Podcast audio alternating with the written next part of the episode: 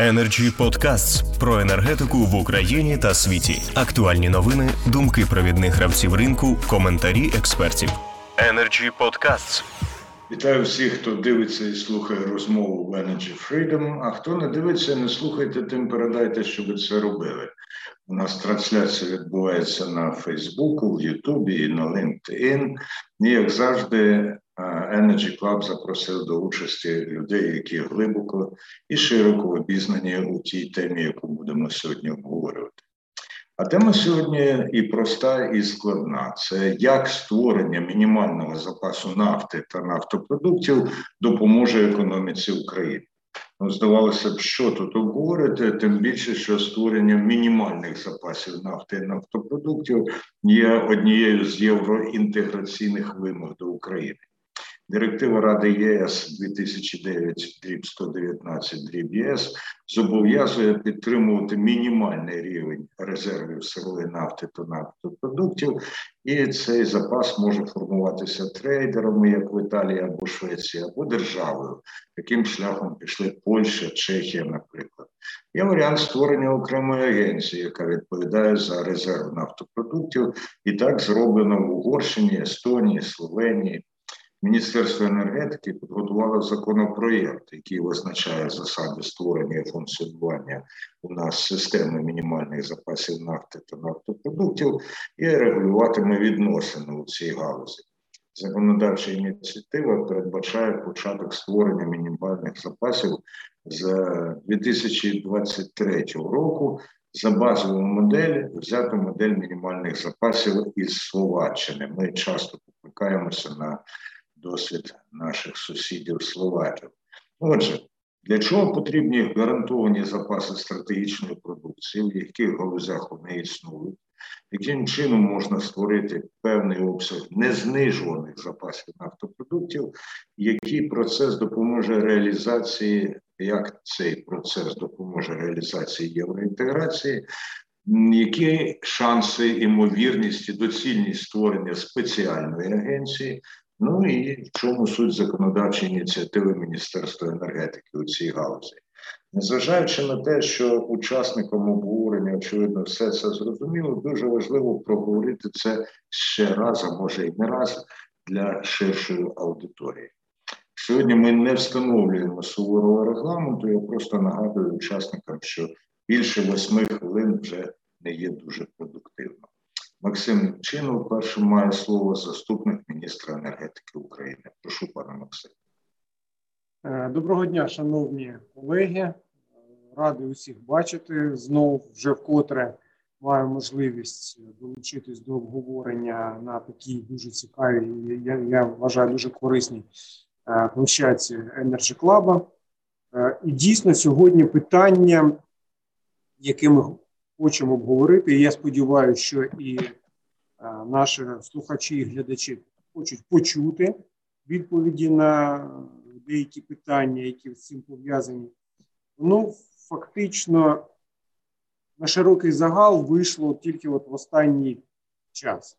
Хоча ця проблема достатньо давня, як ви абсолютно правильно зазначили, пане Андрій, ця директива 2009 року ЄС і ми взяли на себе зобов'язання, коли підписали угоду про асоціацію, е, безумовно, і імплементувати е, законодавство України і директиви Європейського Союзу.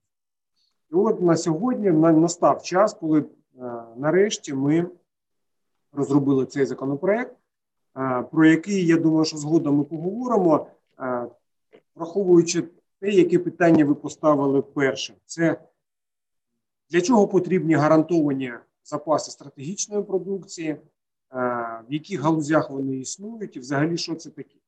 Одразу хочу сказати, що мінімальні запаси нафти і стратегічні запаси нафти це ну і взагалі запаси це трошки різні речі. Е, мінімальні запаси розраховані е, для споживання для гарантованого забезпечення споживачів широкого загалу.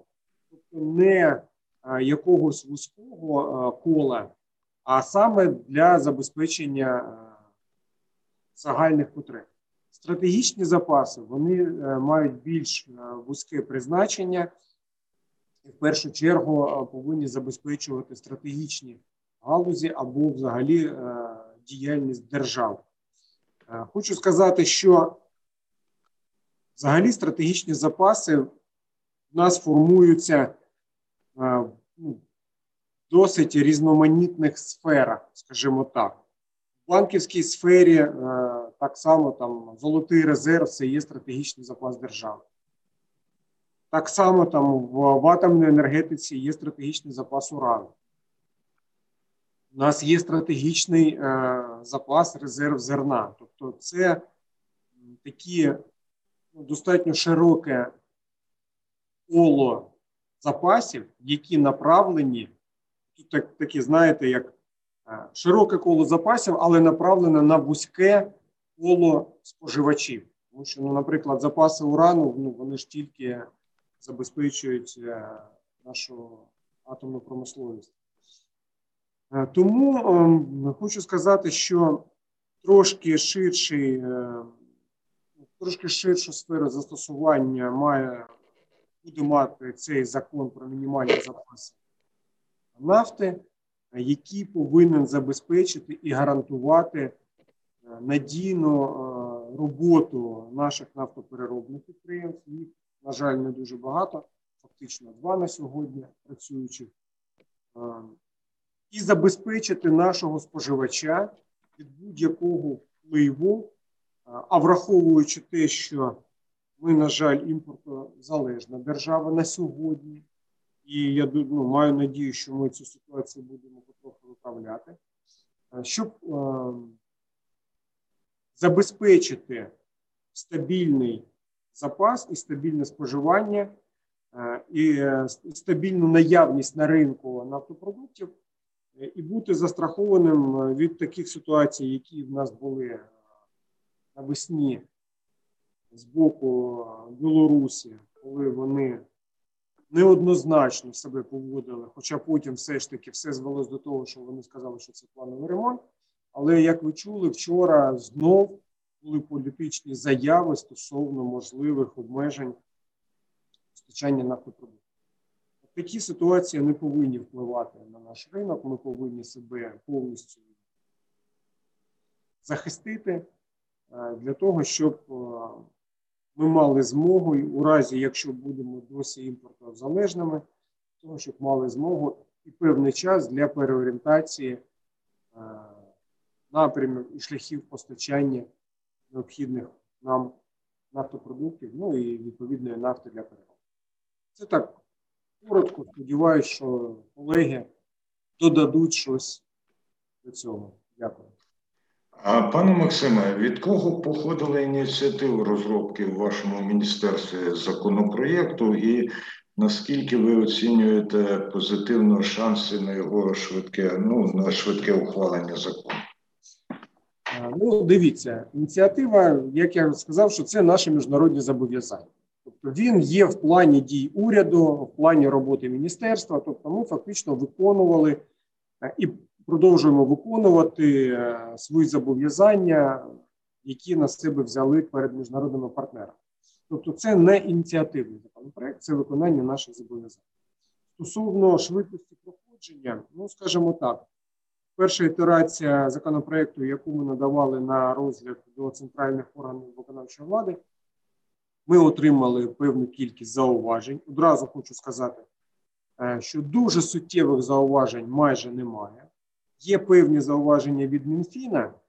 Е, ну, це зрозуміло, тому що закон передбачає певні витрати бюджету. Ми будемо їм пояснювати, що це необхідно робити саме з 23-го року, тому що на 22-й ми вже не встигаємо. Усі інші зауваження мають або редакційні якісь е, там зміст, скажімо так, або такі, які ми, в принципі, абсолютно спокійно враховуємо, тобто немає концептуальних таких, знаєте, розбіжностей і зауважень. Тому я вважаю, що на рівні Кабінету міністрів ми достатньо швидко його погодимо і будемо готові в вересні місяці вже вносити в Верховну Раду як закон, такий законопроект, який розроблений урядом країни. Те, що стосується проходження вже в залі Верховної Ради, ну тут важко спрогнозувати. Ми докладемо усіх зусиль для того, щоб цей законопроект був прийнятий, тому що повторюсь, це наші міжнародні зобов'язання, і в принципі це на і наша з вами безпека як споживачів автопродуктів. Ми ж не хочемо, щоб з вами там стояти в чергах на автозаправочних станціях. Ми не хочемо там переплачувати значні кошти за пальне. Тому я вважаю, що ми будемо максимально конструктивно працювати з Верховною Радою, щоб знайти порозуміння і до кінця року цей законопроект Дякую, пане Максиме. Іноді такі прості приклади, як ми не хочемо стояти в чергах на автозаправкових станціях, дуже добре діють навіть на тих, хто ніколи не стоїть в чергах на автозаправкових станціях, як, от, скажімо, я. Тому що є і такий спосіб уникнення небезпеки стояння в чергах, як не мати автомашини і не послуговуватися нею. Ну е, тепер у нас сьогодні дуже потужне представництво центру психея. Зазвичай у нас Геннадій Рябцев від цього центру. Сьогодні у нас двоє учасників. І першим я надаю слово директору НТЦ «Психія» Сергію Сапєгіну. Будь ласка, пане Сергію.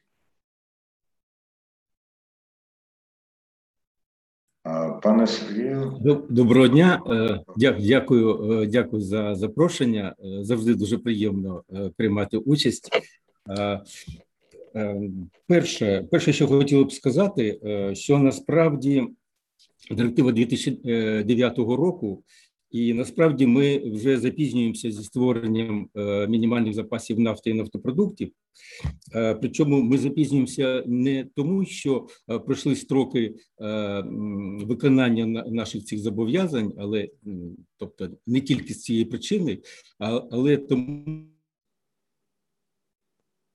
що змінюються е, умови е, використання нафтопродуктів, змінюється споживач, змінюється структура споживання нафтопродуктів.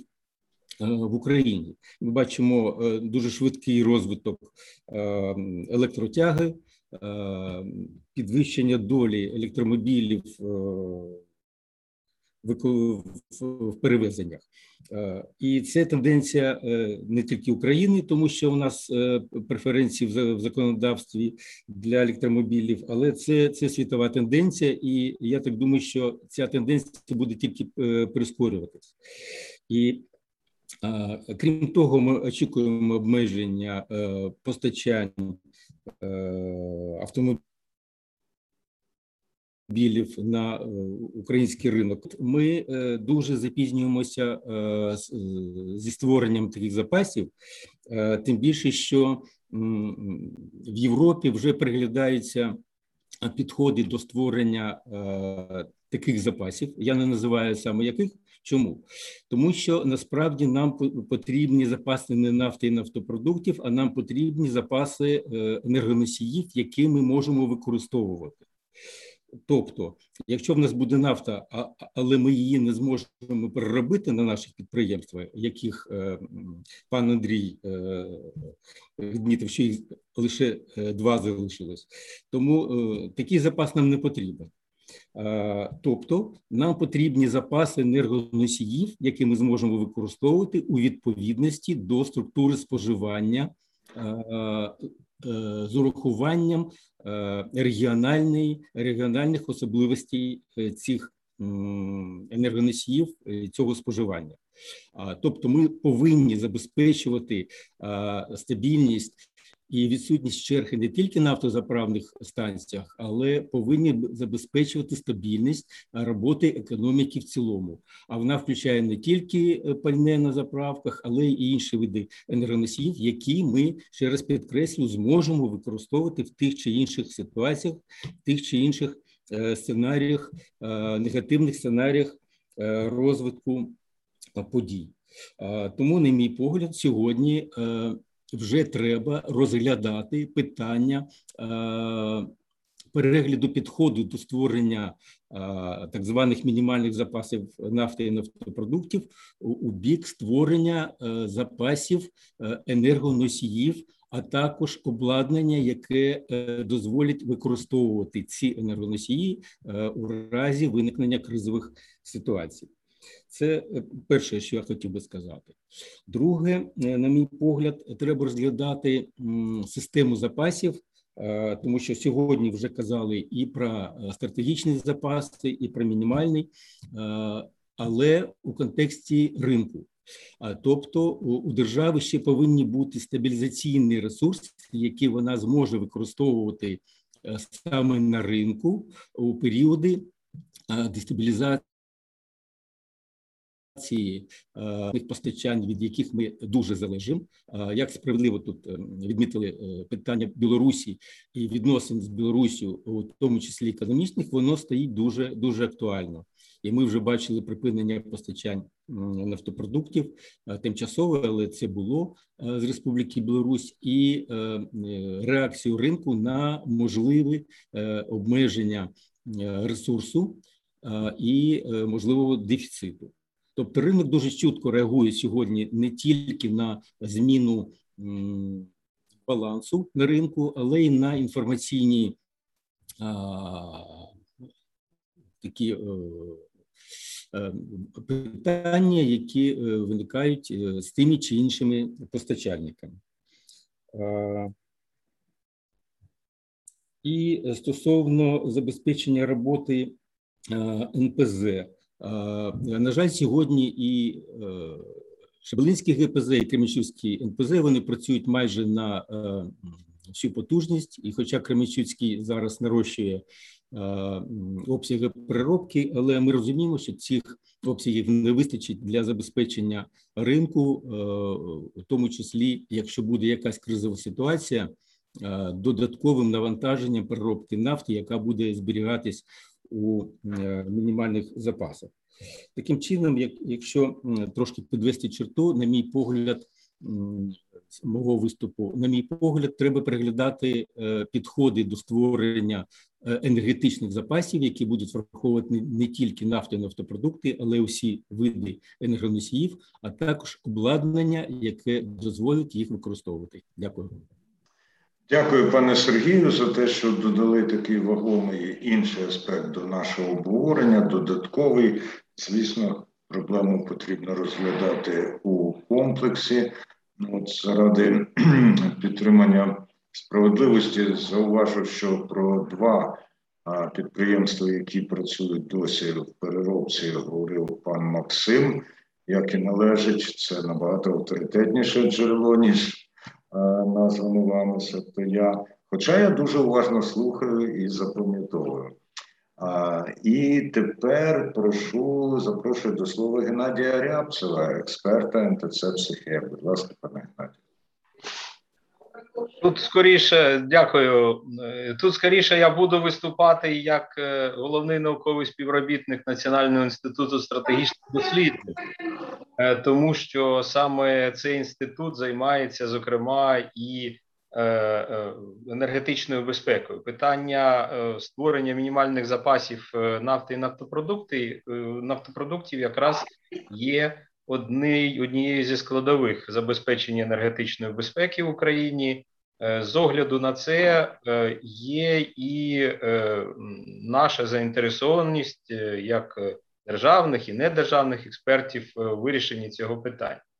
По-перше, хотілося б наголосити на питанні термінології, тому що навіть розробники іноді плутають два цілком різні терміни. Е, перший це стратегічний резерв або мінімальні запаси нафти нафтопродукти, е, нафтопродуктів в е, розумінні Європейського Союзу і стабілізаційний запас нафтопродуктів.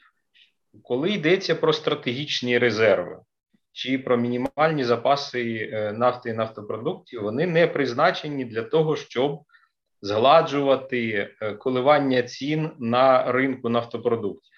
Вони призначені виключно для того, щоб забезпечити нормальне функціонування транспорту і, взагалі, національної економіки у разі раптового переривання постачань або нафти, або нафтопродуктів. І раптового великого, ну суттєвого переривання, яке відбудеться і відбулося або відбудеться, може відбутися е, внаслідок е, якихось е, криз, а яких реалізації певних загроз, військових дій, ембарго, аварій на трубопроводах і все таке інше. Тобто, ось це для цього призначені мінімальні запаси нафти і нафтопродуктів. Вони не призначені для того, щоб згладжувати ці нові коливання на ринку чи е, е, компенсувати е, е, певну нестачу нафтопродуктів, е, як е, це можна зробити, наприклад, шляхом товарної інтервенції.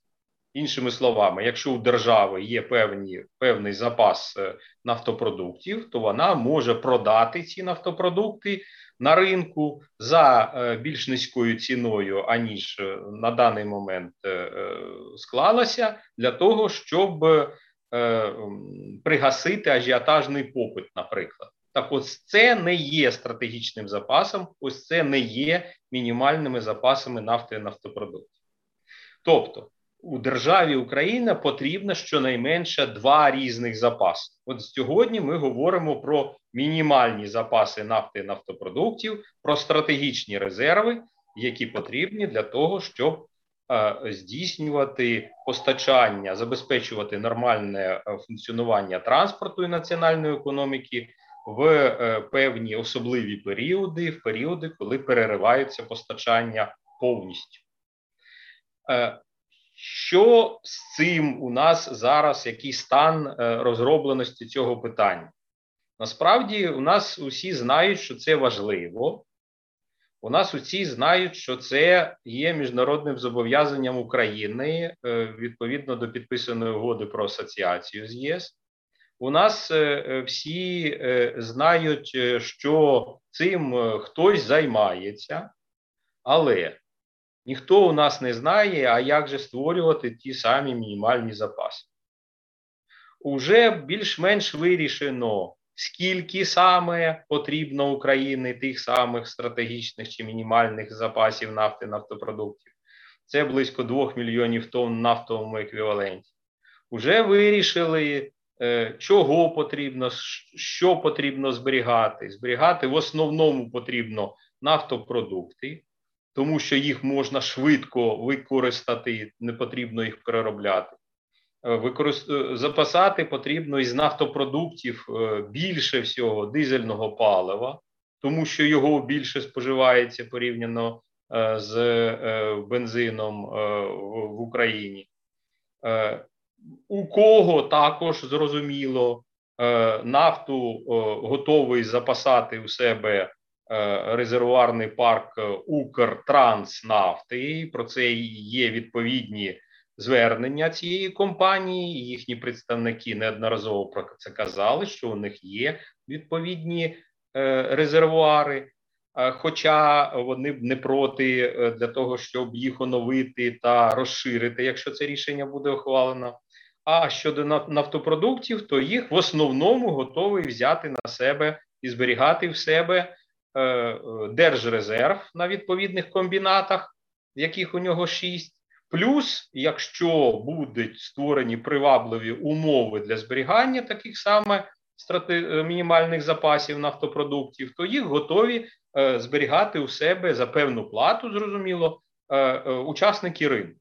Тобто, скільки чого і у кого зберігати, більш-менш зрозуміло.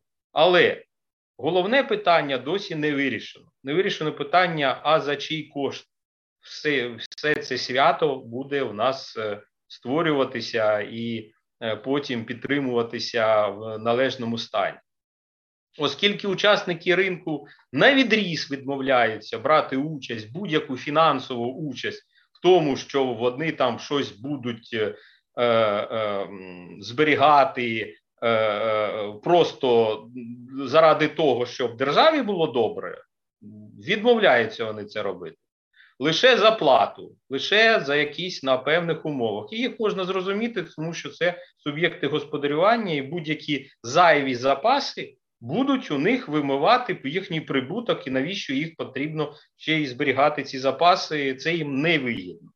Отже, е, вони пропонують створювати всі ці запаси за державний кошт. Але ми всі знаємо, що так званий державний кошт е, це власне наші з вами податки. Тобто, фактично, е, ці самі мінімальні запаси нафти і нафтопродукти пропонуються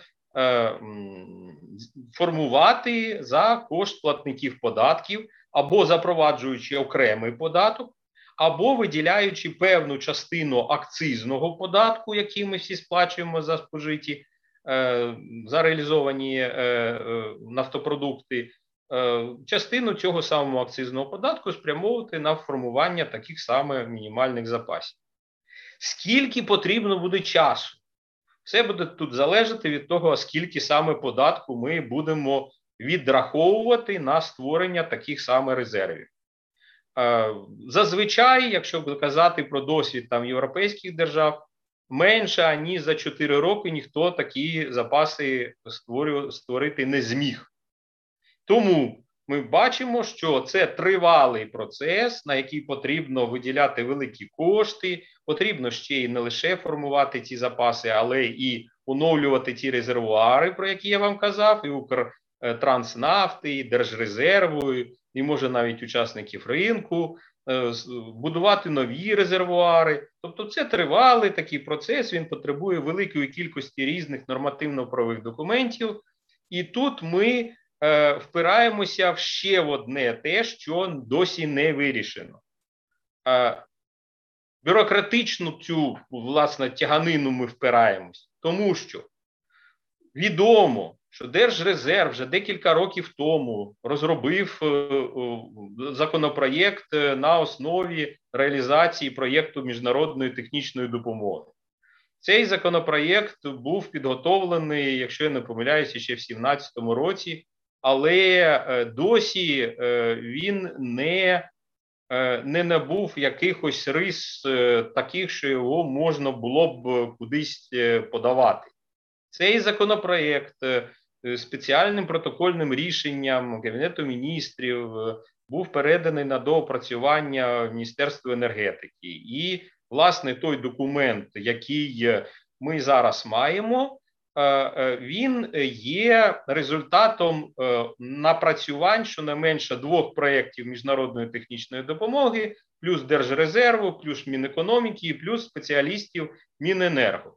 Але не варто забувати, що в Верховній Раді України зареєстрований, якщо я вже не помиляюся, вже є зареєстрований ще один законопроєкт який, м'яко кажучи, відрізняється від того, який зараз пропонується Міненерго, е, і який неодноразово вже обговорювався на засіданнях профільного комітету. Е, і там пропонуються дещо інші підходи, аніж ті, які були запропоновані двома проєктами міжнародної технічної допомоги, які реалізовані в проєкті Міненерго. І зараз виникає ось ця проблема друга, по-перше, за чий, за чий, за чий кос банкет, а тепер друга, а який, власне кажучи, законопроект брати за основу, який буде е, базою для того, щоб далі е, все це реалізовувати. А для цього немає, щоб проєкт Міненерго став е, цією базою, цією основою, немає передумов. А саме, до того, як законопроєкт мав бути затверджений, Кабінетом міністрів поданий е, до е, Верховної Ради України, потрібно ще декілька нормативно-правових актів, зокрема, концепція створення мінімальних запасів нафти нафтопродуктів, яка як була розроблена три роки тому, так і висить десь там бігає, чи може десь у шухлядці засунута, припадає полком в якомусь кабінеті е, на Грушевського. Тому є у нас напрацювання. Напрацювання у нас мається на увазі у державних, недержавних експертів. Є е, ці напрацювання достатньо логічними, логічними, про вони є узгодженими, в тому числі з європейським енергетичним співтовариством. Але от на етапі впровадження, ось у нас, як завжди, виникають проблеми. І чим чим швидше ми ці проблеми подолаємо, тим е, швидше ми будемо з мінімальними запасами нафти і нафтопродуктів. Дякую. Дякую, пане Геннадію. Ви переконливо довели, що у будь-якій якості, що експерт центру психія, що експерт Національного інституту стратегічних досліджень, говорите за суттю і переконливо. Я нагадаю тим, хто дивиться е, і слухає нашу розмову, що у вас, шановні, є змога поставити запитання у коментарях е, під трансляцією, і ми наприкінці нашої розмови спробуємо на них відповісти. Ну а зараз я надаю слово Юрію Кучапському, віце-президентові мережі АЗК ОКО. Пане Юрію, будь ласка.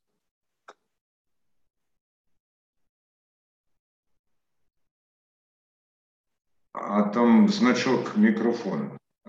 Вімкніть собі мікрофон. Ага. Так, от а. тепер вже чути. Всім добрий день. Е, мене добре чути? Прекрасно просто.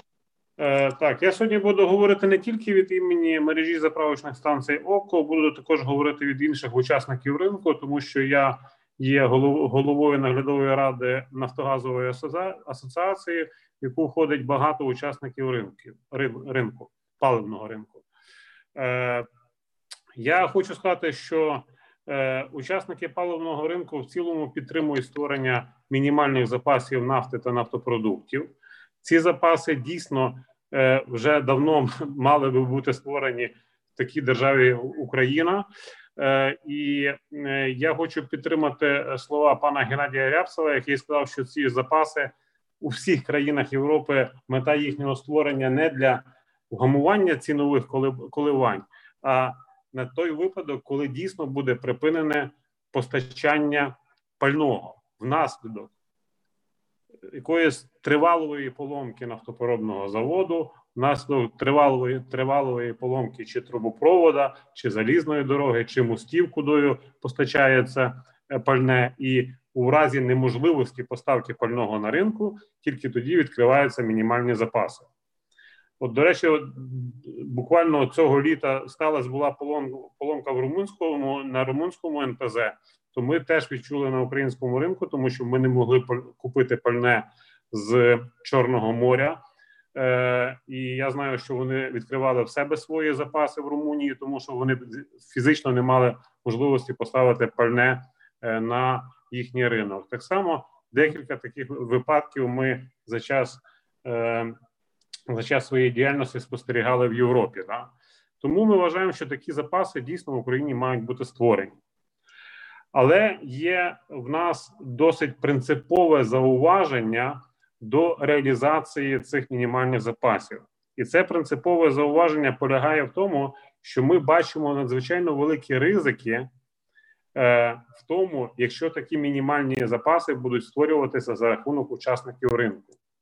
Ми, як учасники ринку, ми не проти того, щоб мінімальні запаси створювалися за наш рахунок. Е, так як сказав пан Геннадій Рябцев, що ми не хочемо це робити. Ми хочемо це робити, ми можемо це робити, але проблема є в тому, що ми бачимо величезні ризики, тому що враховуючи те, як функціонує паливний ринок сьогодні, коли на паливному ринку ми бачимо фактично біля 30% нелегалів і нелегального обороту пального, і коли одні учасники ринку виконують закони і платять податки, а інші учасники ринку не виконують закони і не платять податки. Відповідно, е, е, ми бачимо, що одні учасники будуть створювати ці мінімальні запаси і працювати, а інші не будуть створювати ці мінімальні запаси і таким чином уникати від додаткових затрат на свій бізнес. Більше того, наші Е, наші члени асоціації, які мають заправочні станції за кордоном, це міжнародні компанії, вони мають величезний досвід, і вони вже бачили, як таке відбувалося в інших країнах, зокрема там в Угорщині, в Польщі, як тільки перші кроки ці держави робили по створенню мінімальних запасів, і і такі зобов'язання були покладені на бізнес, е, то були знаходились багато компаній, імпортерів, зокрема, е, які працювали на протязі року, імпортували нафтопродукти, а в них було зобов'язання створити, наприклад, 10% від від їхнього імпорту створити мінімальних запасів. Потім проходив рік, вони цю компанію закривали, відкривали нову компанію, ніякі мінімальні запаси не створювали.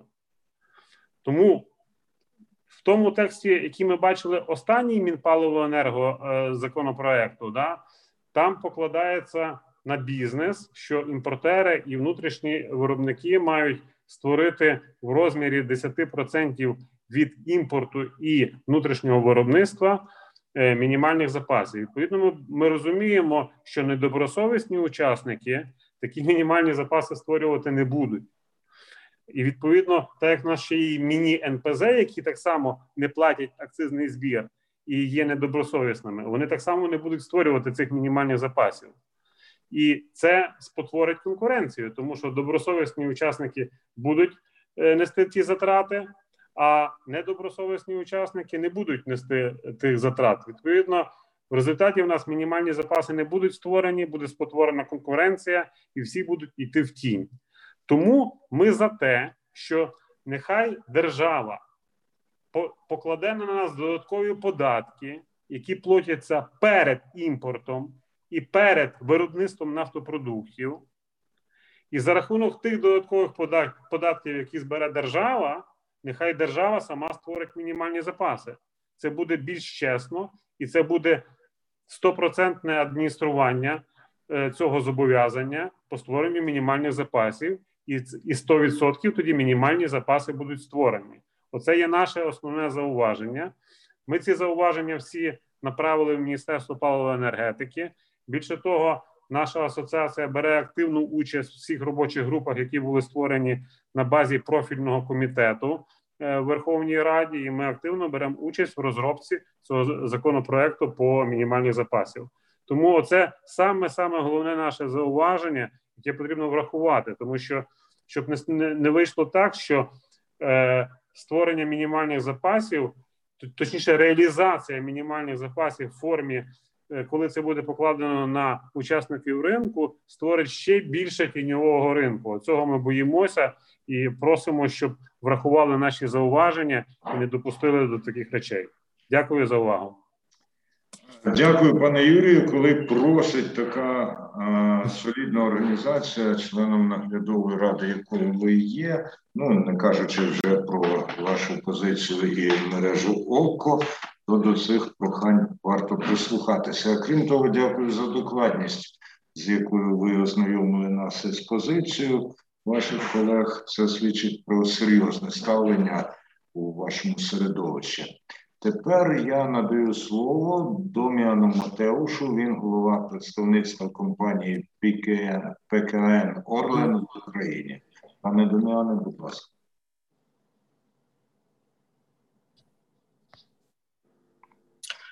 Доброго дня, коллеги. Доброго. Слышно меня? Скажите, пожалуйста. Дуже добре, дуже добре чути. Доброго дня. А, так как было сказано, а, здравствуйте, меня зовут Матеуш, я выступаю главой представительства Орлен Литува в Украине.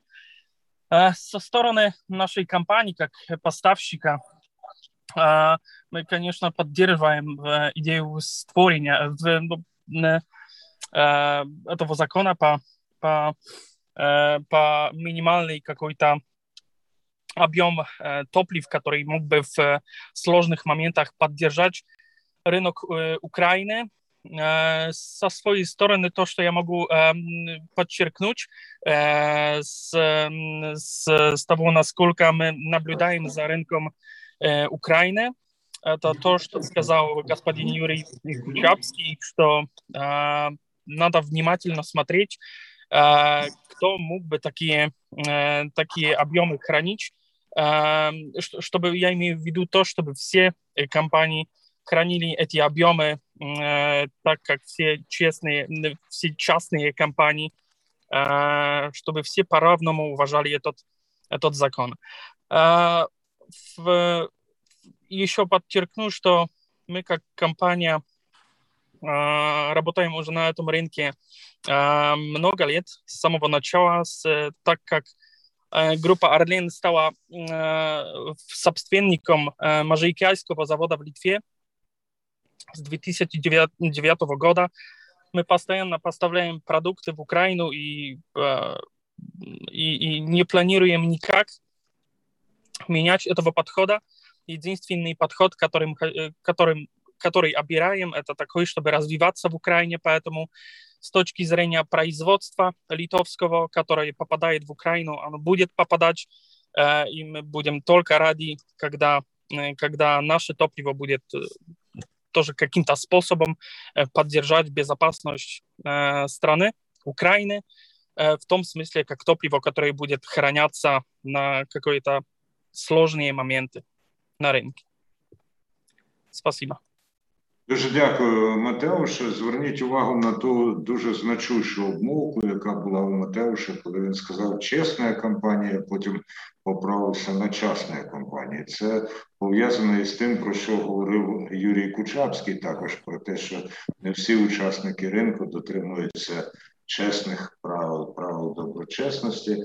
Ну, я гадаю, що ті, хто наважується виходити на обговорення в Energy Club, якраз належать до чесних і доброчесних компаній. Шановні колеги, у нас всі вже мали слово.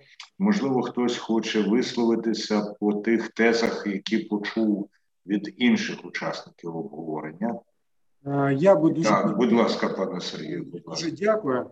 Ну ще раз, це такий приклад, що такі дискусії дуже корисні. І те, що я почув від колег, я б хотів би одразу на певні питання відповісти, можливо, десь заспокоїти, десь більшу ясність внести. Пане Максиме, а можна ми зараз надамо слово Сергію Сапегіну, бо можливо вам доведеться відповідати і на його запитання теж. Добре. Добре.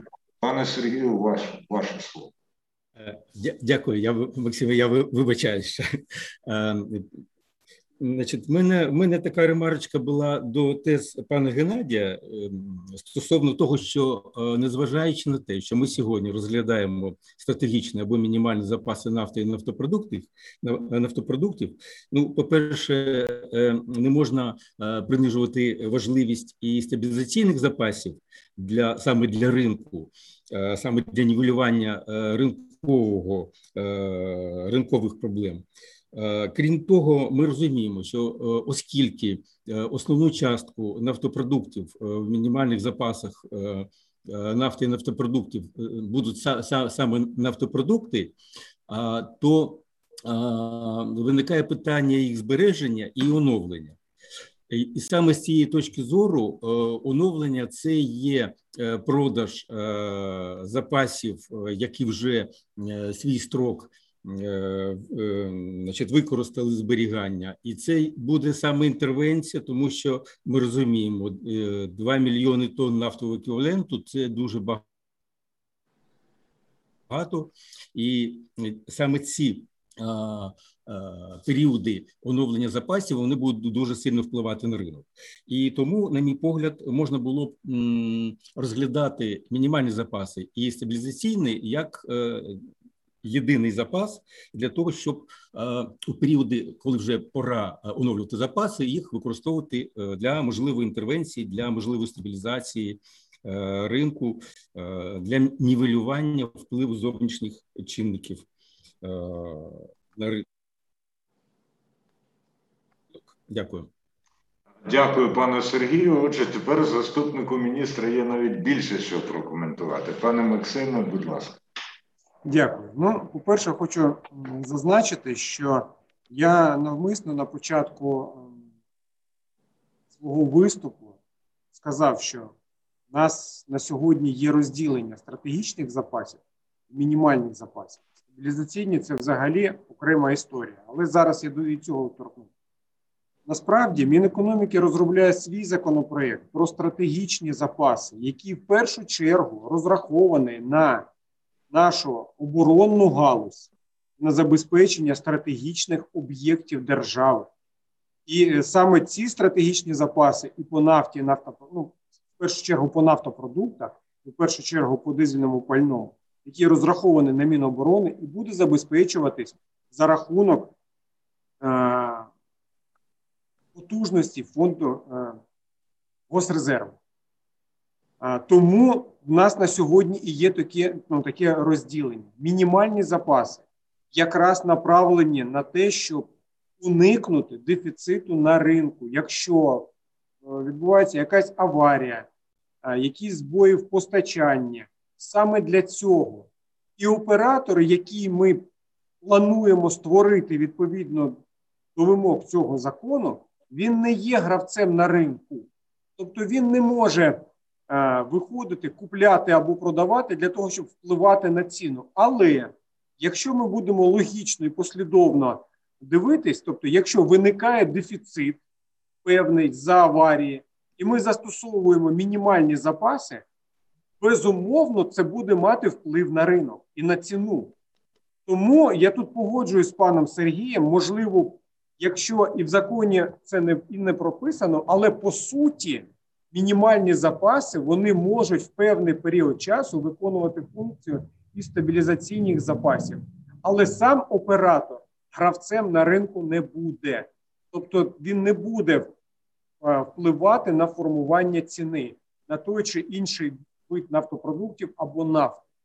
Тому оце перше. Ну, я, Мені здалося, що я так достатньо е, глибоко пояснив, ну, можливо, все ж таки не, не, недостатньо. Зараз мені здається, що я вже так більш детально пояснив. Далі, те, що сказав пан Юрій, дуже слушні зауваження. Хочу сказати, що ми їх обговорювали у себе в, е, в Міненерго.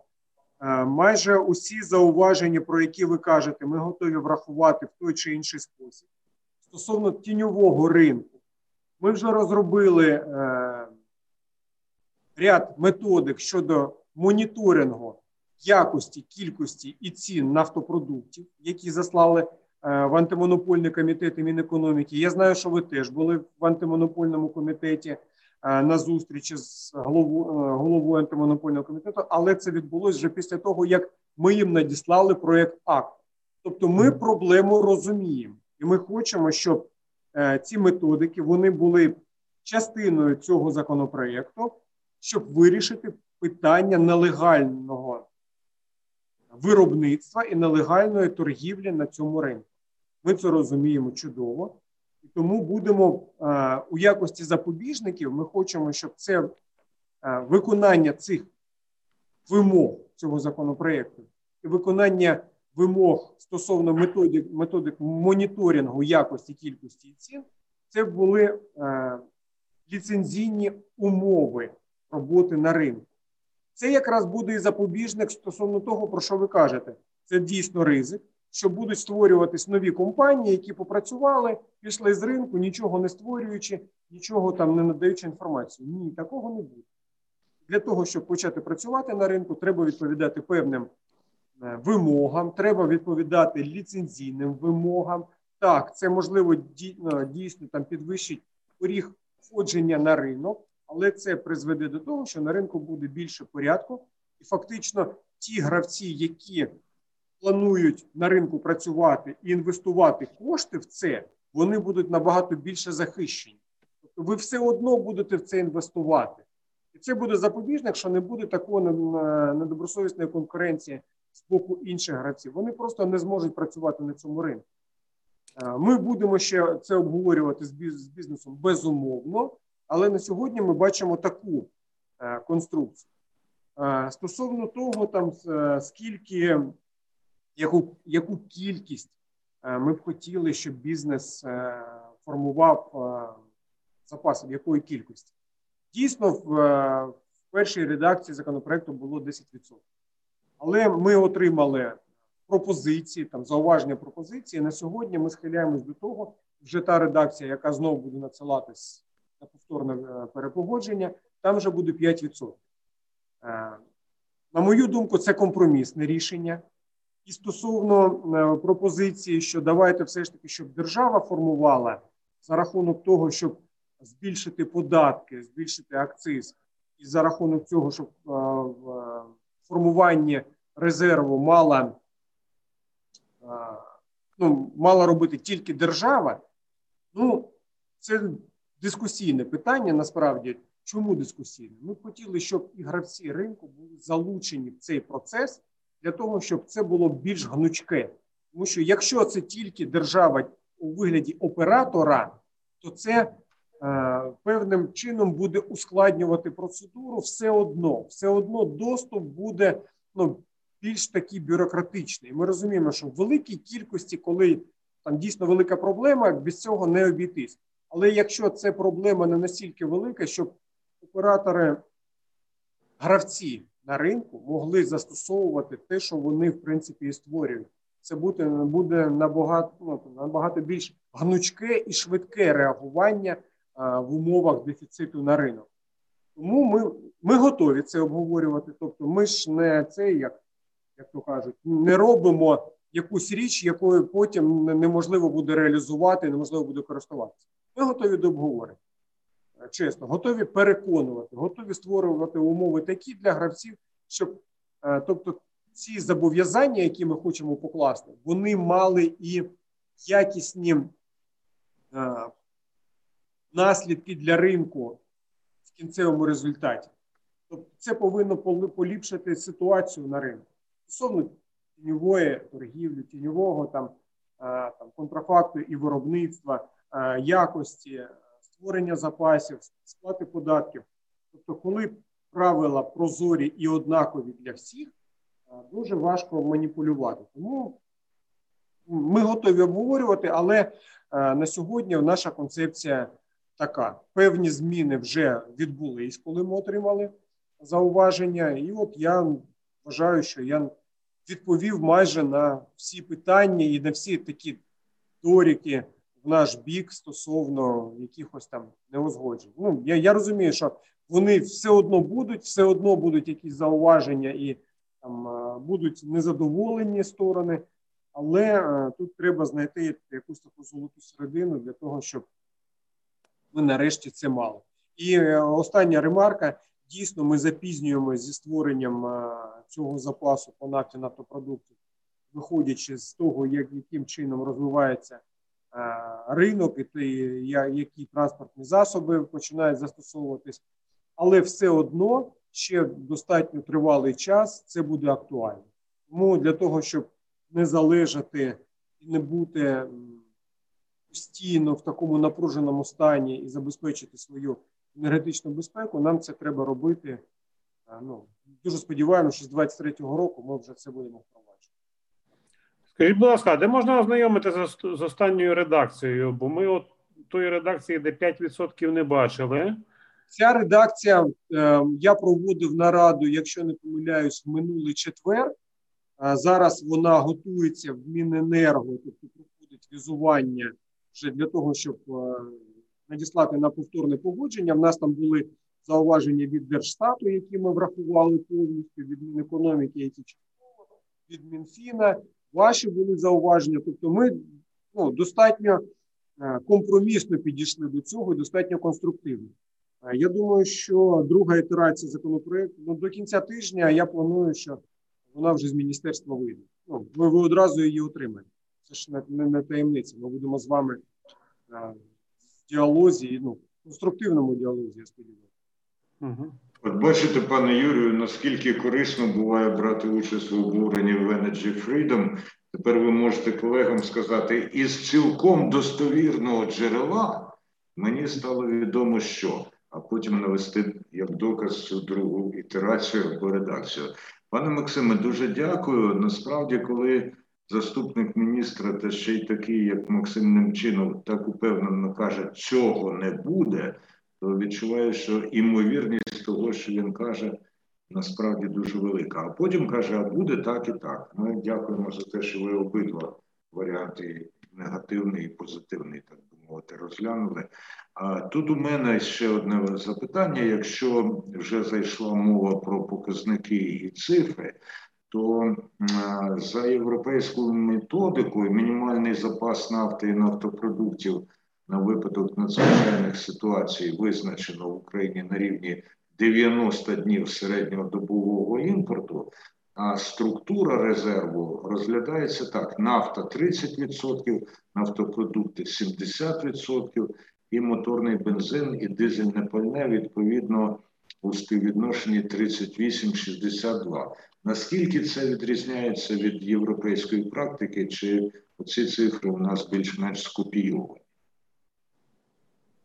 Ну, Стосовно ем, запасів 90 днів, це вимоги європейські. Е, стосовно е, резерву нафти нафтопродуктів, це залежить від того, там скільки є там власної переробки, е, скільки фактично ми використовуємо там своїх нафтопродуктів, а скільки імпортуємо. І співвідношення між дизелем і бензином моторним це залежить також від структури споживання. Ну, ну, в принципі, ці цифри погоджені з енергетичним співтовариством. Тобто ми до цифр ставились достатньо, так знаєте, дуже обережно. І от коли навіть в першій ітерації ставили 10%, покладали на бізнес, ми розуміли, що це, знаєте, така ну, достатньо висока планка, і розуміли, що ну, нам доведеться, і ми десь свідомо це робили, тому що розуміли, що повинен бути певний компроміс. Нам треба буде там потрошки потім знижуватись для того, щоб знайти порозуміння. Але в е, цій ситуації стосовно цих цифр, ну фактично хочу сказати, що так, так, так, ну по, по країнах плюс-мінус так і є. І враховуючи те, що ми брали за зразок Словаччини, як ви сказали на самому початку, в Словаччині плюс-мінус такі цифри. Хоча, якщо знов таки ж все залежить від структури, що що ми виробляємо, скільки в нас власного виробництва, скільки в нас е, імпорту тих чи інших Зрозуміло, пане Максиме. Ну що ж, настає час підбивати підсумки, і я прошу учасників зробити прикінцеві зауваження, так ну може хвилина півтори кожен, і прошу почати Геннадій Рябцев. Дякую. Я насамперед хочу е, розпочати з того, що е, перед тим як якісь е, ухвалювати нормативно-праві акти, нам варто дуже ретельно проаналізувати, прочитати, що, власне кажучи, вимагають від нас міжнародні зобов'язання. Тому що я тут почув е, про можливість використання частини запасів для стабілізації е, цін на ринку нафтопродуктів але це прямо заборонено директивою 119. Е, 12. Одразу, пане Геннадій, одразу оператор не, не, не буде гравцем на ринку. Це так так само в нашому законопроєкті передбачено. Але ну, враховуючи те, що коли будуть використовуватись ці ці запаси, вони в будь-якому випадку будуть мати вплив на ціну. Хочемо ми цього чи не хочемо? Тобто, коли ми дефіцит будемо покривати за рахунок мінімальних запасів, дефіцит фізичний, це буде мати вплив на кінцеву ціну. Хоча оператор не може, це заборонено, він не може бути гравцем на ринку і втручатись для того, щоб ціну з, е, зменшувати або підвищувати на ринку. Вибачаю, що перервав. Ні, добре, що таке розуміння є, тому що дійсно е, одно, одне з зауважень міжнародного енергетичного співтовариства якраз і стосувалося того, що в першому варіанті е, законопроєкту була така можливість і е, можливість передбачена. Далі мене трошки тут ну не знаю, викликало занепокоєння те, що Мінекономіки готує ще один якийсь законопроект про якісь стратегічні резерви. І е, тут е, головне, щоб узгодити всі ці резерви, тому що їх дійсно може бути е, велика кількість, щоб ми не зберігали і не сформували чогось зайвого, що стане ще одні, ще одним навантаженням на державний бюджет. І тут головне передбачити узгодження оцих самих законопроєктів, щоб створення е, і зберігання стратегічних запасів і мінімальних запасів нафти і нафтопродуктів е, було узгоджено і в часі, і в тих суб'єктах, які будуть задіяні для е, зберігання цих запасів.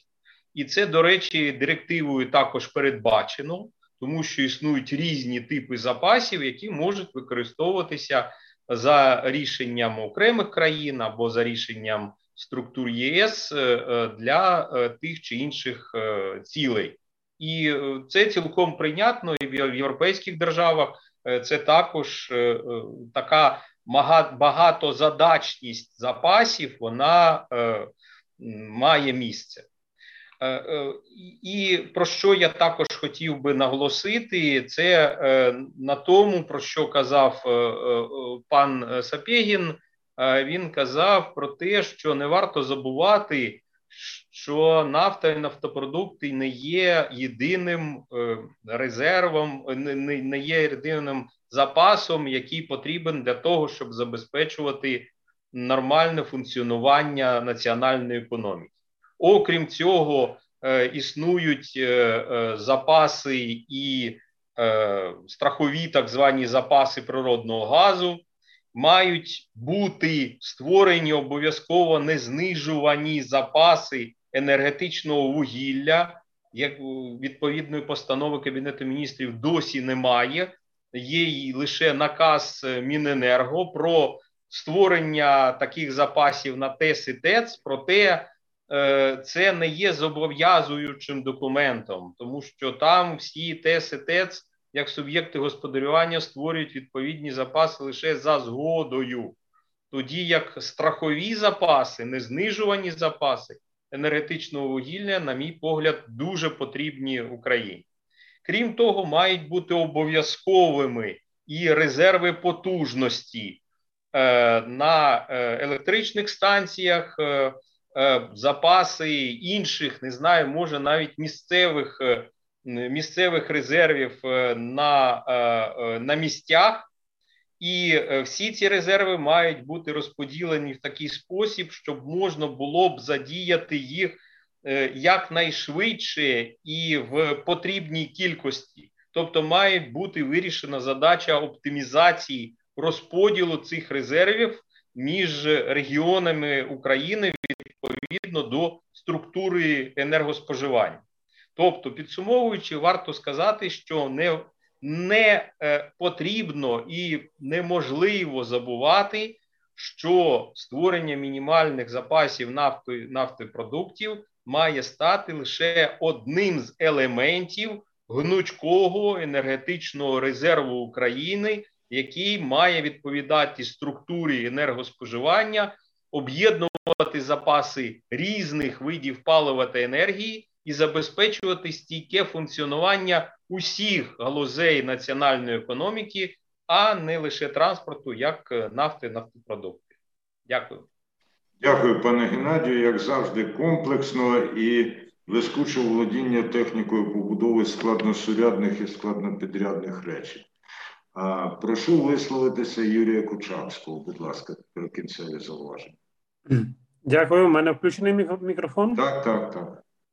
Так, дивіться, я би хотів декілька е, два аспекти додати. Е, перше, то, що ем, я ну, я говорив стосовно побоювань про те, чи це буде створено за рахунок держави, чи це буде створено за рахунок бізнесу. Е, слід розуміти наступне: це це логічний вивід, да? тобто, що неважно, чи ці запаси будуть створюватись за рахунок бізнесу чи за рахунок е, держави, воно все одно вплине на ціну, тому що ці запаси це є досить таки великий тягар буде на економіку.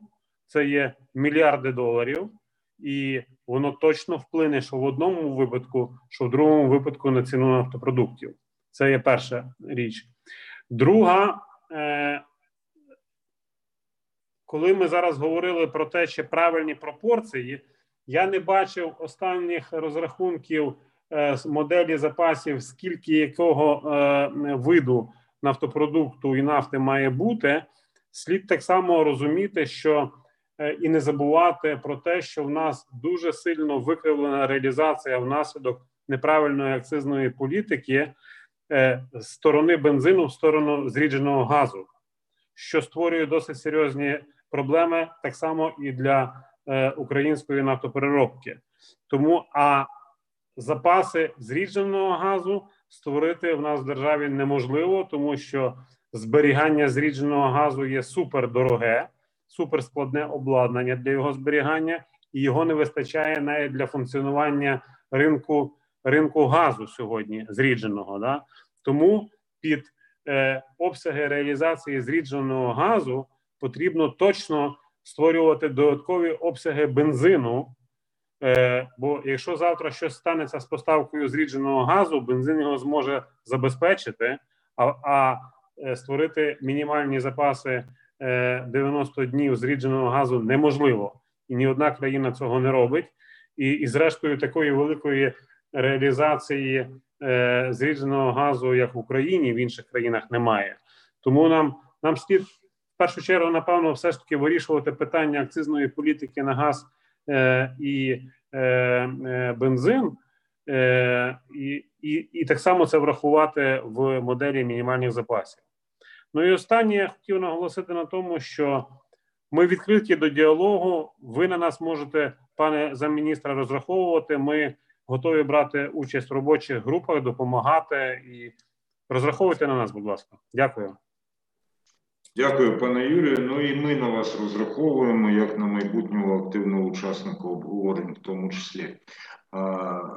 Матеуш Дом'ян, будь ласка, якщо ви з нами зараз ще, то ваші прикінцеві зауваження. Со своей стороны я могу сказать, что мы тоже как, как поставщик, и с одной стороны как литовский, но тоже с опытом польским, тоже могу предложить свое участие, свой, свой опыт в литовский, польский опыт в том, как, как эти страны добивались каких-то каких резерв, как, ну, какой путей.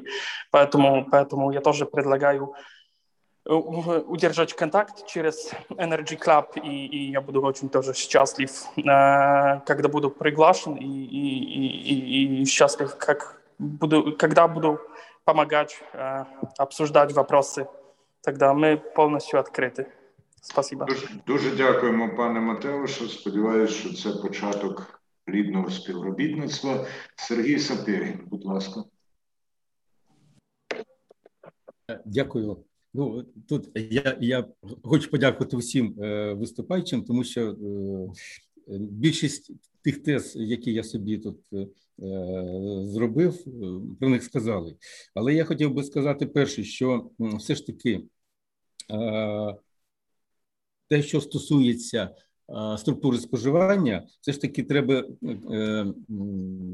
більш ретельно дивитись на те, що відбувається в Україні, а не на те, що нам можуть консультувати в Європейському Союзі і відстоювати свої позиції відносно структури споживання. Зокрема, Е, у нас відбуваються зміни в Міністерстві оборони, яке е, саме для якого створюються е, ці запаси. Крім того, те, що стосується, наприклад, скрапного газу, я так думаю, що це не питання мінімальних запасів, оскільки скраплений газ це переважно приватний сектор, це автомобілі і це перевез комерційні перевезення. Тому тут Ну, питання є, тому що е, все одно ринок є і досить потужний е, дорівнює ринку бензинів, але це скоріше е, питання до стабілізаційних запасів. І стосовно того, на кого ляже нагрузка по створенню цих запасів, безумовно, це буде кінцевий споживач. Свого часу ми рахували 40 е, копійок на кожному літрі. Це може е, бути більше, може бути менше, в залежності від строків створення е, запасів, але розуміємо, що навантаження за забезпечення енергетичної і економічної безпеки все одно ляже на кінцевого споживача. Дякую. Дякую, пане Сергію. Ну і пане Максиме, остаточний, не можу сказати присуд, а скажімо так наших на майбутнє, будь ласка. Дякую. Ну, знов таки ж, на мою думку, дуже конструктивна і дуже така у нас вийшла якісна дискусія. По суті, дуже глибоко глибоко ми занурились в проблему і детально проговорили. І хочу, по-перше, погодитись, ну, в принципі, всі колеги, хто підводив резюме і висновки робив, я хочу погодитися з усіма насправді. І з тим, що треба робити запаси усіх енергетичних ресурсів, мати можливість їх безперебійного постачання і споживання, резерв потужності так само, вугілля безумовно. Ми от зараз бачимо, готуємось до зими. І я хочу сказати, що там е, запаси по вугіллю давно вже роблять е, гравці на ринку і учасники ринку. Зрозуміло, що там великі гравці, але все одно вони це роблять. Ми розуміємо, що так, це дійсно е, призводить до певного здорожчання в цьому результаті. Але це ж наша безпека, наша незалежність. Ну, це треба робити. Те, що стосується скрапленого газу і акцизів, теж повністю погоджую. Міненерго підтримувала законопроекти, ті, які нам заходили. От я от пам'ятаю точно, що два законопроєкти народного депутата Мовчана і народного депутата Геруса. Ми обидва підтримали, але, на жаль, Верховна Рада не розглядає. Ну, повністю погоджуюсь з тим, що по скрапленому газу взагалі ну, те, що там неможливо створювати мінімальні запаси, це одна історія. Друга історія це, вибачте, в нас усього на всього 20% внутрішнього виробництва скрапленого газу. Навіщо нам фактично бути на 80% імпорту залежним, коли ми можемо за рахунок е, акцизної політики збільшити споживання бензину власного виробництва і зменшити імпортозалежність по окремій групі товарів. Ну, Я не розумію, чесно кажучи, логіку е, народних депутатів, які досі е, цю ситуацію не вирішили. Для мене там це очевидні речі, скажімо так. Я розумію, що є там бізнесові якісь там е, питання, е, це це бізнес, це прибутки, прибутки трейдерів е, скрапленого газу. Я це чудово розумію. Але давайте вже подумаємо про нашу енергетичну безпеку, про нашу енергетичну незалежність. Подивимося в бік власного виробництва. Ну, Ми можемо цю ситуацію виправити без Е, якої шкоди для споживача насправді? Ну, Це ж очевидно. Е, тому ну, є над чим працювати, і я думаю, що і народні депутати так само переймаються цією проблемою. Ну, Ми ми це подивимося вже з вересня, і по як будуть розглядати законопроекти по акцизах, і наш законопроект про мінімальні запаси. Тому, колеги, дуже усім дякую ми ми відкриті до співпраці, до обговорення е, і завжди із задоволенням приймаємо участь в енергоплані.